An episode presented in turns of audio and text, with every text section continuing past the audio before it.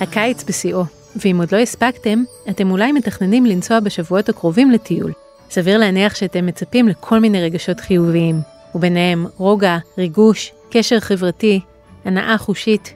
אבל אולי אם יש לכם מזל, אתם עשויים לחוות גם רגש נוסף, שאפילו מנה קטנה ממנו תהיה שווה את כל הטרחה וההשקעה שביציאה מהשגרה. זהו רגש ההתפעמות.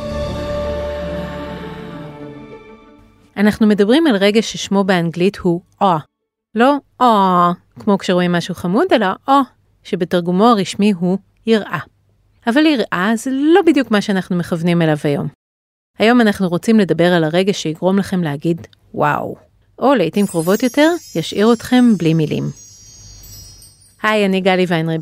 ברוכים הבאים לפרק מספר 12 של חזית המדע, סיפורים מפתיעים על הטבע שלנו. היום, כמו שבטח הבנתם, אנחנו נדבר על התפעמות. מה זה בעצם? מה מעורר אותה? ומה היא יכולה לגרום לנו לעשות? אז מהי התפעמות? אחרי שנים של דיונים בין חוקרי התחום, הושגה פחות או יותר הסכמה. התפעמות היא רגש שמתעורר כשאנחנו נחשפים לאיזשהו דבר בעולם, שניתן להגדיר אותו כנשגב. הדבר הזה שמעורר את ההתפעמות, יהיה לעיתים קרובות דבר גדול. למשל מפל מים ענק, הרים נישאים, ערוץ נחל עמוק ותלול, ויש אנשים רבים שחווים התפעמות במחשבה על החלל. קליפורנום. גם בתחום האמנות הפלסטית, אם היצירה היא גדולה, פיזית, יש יותר סיכוי שהיא תעורר התפעמות. לפעמים התפעמות נובעת ממשהו שיש תחושה שהוא גדול, אבל לא פיזית. למה אני מתכוונת? למשל, לפעמים אנחנו נפעמים מול מבנה היסטורי. אנחנו חושבים על כל הזמן שעבר מאז שהמבנה הזה הוקם, כל האנשים שעברו בו. כאן אנחנו לא מדברים על גודל פיזי, אלא על זמן רב מאוד. ומול הרעיון הזה של בניין בן אלפי שנים, אנחנו מרגישים קטנים, פיצים. ההתפעמות יכולה לתפוס אתכם גם סתם ככה באמצע היום. קחו למשל את המקרה הבא. נתקלתם ברחוב באדם מאוד מפורסם. נניח... טל שניידר. Oh my God, זו טל שניידר, הכתבת המדינית והפוליטית של גלובס, Oh my God. יהיו כאלה שיתרגשו, יהיו כאלה שיגיבו לכך באדישות, אה, נו, זו ההיא מגלובס. הפרסום לא מעניין אותם. אבל אם נחזור למתרגשים, המפגש האקראי יעורר קצת את רגש ההתפעמות. זה לא קורה דווקא בהכרח כי אנחנו מעריכים את הכישרון של אותו אדם ספציפי, כמובן במקרה של טל אנחנו כן, אבל אפילו רק המחשבה על כל האנשים שמכירים אותו, על כל החיים הרבים שהוא נגע בהם לרגע, בדרך זו או אחרת, על כל המסכים שהפנים שלו הופיעו עליהם באותו הזמן, על כל האנשים המשפיעים באמת שהוא פגש לאורך חייו. כל זה מעורר איזו תחושה של גודל שלו, או קוטן שלנו, באופן יחסי. אנחנו נרגיש מולו רגש שונה מאשר מול אדם אחר, יפה ומוכשר באותה מידה, אבל לא מפורסם. המרכיב השני של חוויית ההתפעמות, מעבר לגודל או לגודל הנתפס, הוא החידוש. חוסר היכולת לדבר על מה שאנחנו רואים בדיוק במילים שהתרגלנו אליהם. כדי להכיל את החוויה, אנחנו צריכים לשנות משהו בתפיסת העולם הקיימת. לכן לפעמים נדבר על ההתפעמות בתור חוויה שפתחה לנו את הראש. פרופסור ולדימיר קונצני, מהחוג לפסיכולוגיה באוניברסיטת סן דייגו, מוסיף לרשימת המרכיבים של ההתפעמות תחושה מסוימת של חשש ושל דבר מה נדיר. לדבריו, אתה מרגיש באותו רגע בר מזל שזכית לראות או לשמוע את זה. קונצני סיפר בעבר על הפעם הראשונה שבה חווה התפעמות. זה קרה מול הפנתיאון באתונה. הוא מספר כי ידע עוד לפני הביקור בדיוק איך הפנתיאון נראה, אבל כאשר עמד מולו, הרגע מילא אותו באקסטזה שלא חווה לפני כן. זה נבע מתוך המחשבה שאכן זה הדבר עצמו. הוא הרגיש בר מזל שדווקא הוא, ולדימיר הקטן מבלגרד, זכה לראות את הפנתיאון הגדול והידוע. קונצני משתמש ברעיון של התפעמות כדי לתאר חוויה שאנשים עוברים מול יצירת אומנות מרשימה. יש הרבה דרכים לאהוב יצירת אומנות. היא יכולה להיות יפה, הרמונית, מעוררת מחשבה, מעלה חיוך וגם נוקבת. אבל לפעמים יצירת אומנות מעבירה בנו מעין צמרמורת. זה רגע של התפעמות. מחקרים מראים שבערך חצי מאיתנו מגיבים בצמרמורת לחוויה אומנותית יוצאת דופן. זה קורה למשל כששומעים שיר ממש טוב, שמעביר חוויה של גודל או של נדירות. לי זה קרה למשל כשצפיתי בהופעה לזכר פרדי מרקורי, שבה ג'ורג' מייקל שר את השיר Somebody to Love של קווין. והקהל ענה בשירה מדויקת, מסונכרנת. זה היה רגע עוצמתי ונדיר. אם אתם רוצים לשמוע עוד על מוזיקה מצמררת, אתם יכולים לפנות לפרק הראשון שלנו, מוזיקה ללב היא חודרת. רגש ההתפעמות הוא ייחודי גם בכך שאפשר לכבות אותו בקלות. ברגע שנפסיק לחשוב על הגירוי ומשמעותו, אפילו אם הוא נמצא ממש מולנו, תיעלם ההתפעמות. רגשות אחרים, במיוחד השליליים שבהם, הרבה יותר קשה לכבות. אחת הטענות שנשמעו בעבר ביחס להתפעמות, הייתה שהיא אינה יכולה להיות רגש בסיסי של האנושות, כלומר רגש אוניברסלי שאינו תלוי תרבות, משום שאין הבעת פנים ייחודית הקשורה בה. אבל מחקרים חדשים כן מצאו הבעת פנים המאפיינת אנשים שחווים התפעמות בעמים רבים ובתרבויות רבות. אחת הטענות שנשמעו בעבר ביחס להתפעמות הייתה שהיא אינה יכולה להיות רגש בסיסי של האנושות, כלומר רגש אוניברסלי שאינו תלוי תרבות, משום שאין הבעת פנים ייחודית הקשורה בה.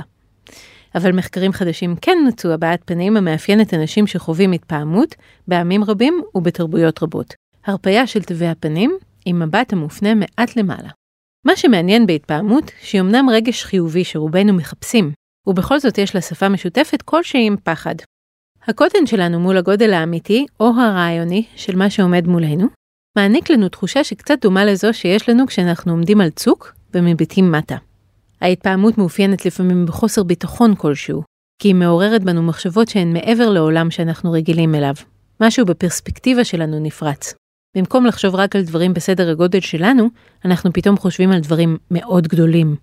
במקום לחשוב על הזמן רק בחתיכות שאנחנו רגילים לעכל, כמה עשרות שנים פלוס מינוס לכל היותר, אנחנו פתאום חושבים על מאות ואלפי שנים בבת אחת. במקום לחשוב על אדם אחד, אנחנו חושבים על אלפי אנשים. המחשבה מן הסוג הזה היא מערערת, אבל התפעמות היא אחד המקרים היחידים בהם ערעור כזה על תחושת הביטחון נתפס כחוויה חיובית. לחוויה של התפעמות יש גם השפעה על התפיסה וההתנהגות של בני אדם. אמרנו קודם שהחוויה הזו גורמת לאיזושהי פתיחות מחשבתית. אם ככה, אולי בזמן החוויה אנשים מסוגלים לאבד מידע בדרך חדשה. מחקרים מראים שזה נכון. אחרי חוויה של התפעמות, גם ילדים וגם מבוגרים נוטים יותר לחפש, לראות וללמוד דברים חדשים.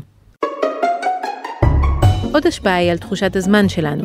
התפעמות ממקדת את תשומת הלב שלנו בהווה. כשאנחנו נפעמים, אנחנו לא חושבים על התוכניות שלנו לעתיד, ולא על דברים מעצבנים שקרו לנו אתמול, אלא נמשכים לחוויה.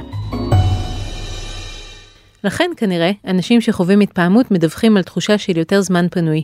הם נוטים יותר לדווח שהזמן הוא משאב זמין.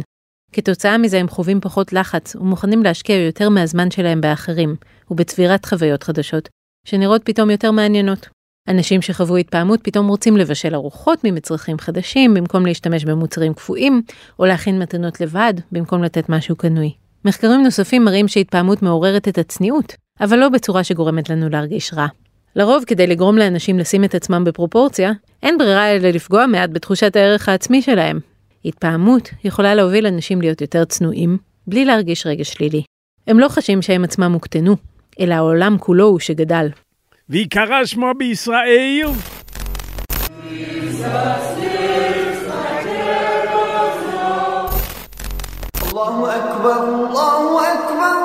ותאמינו או לא, אבל לרגש ההתפעמות יש קשר חזק לדת.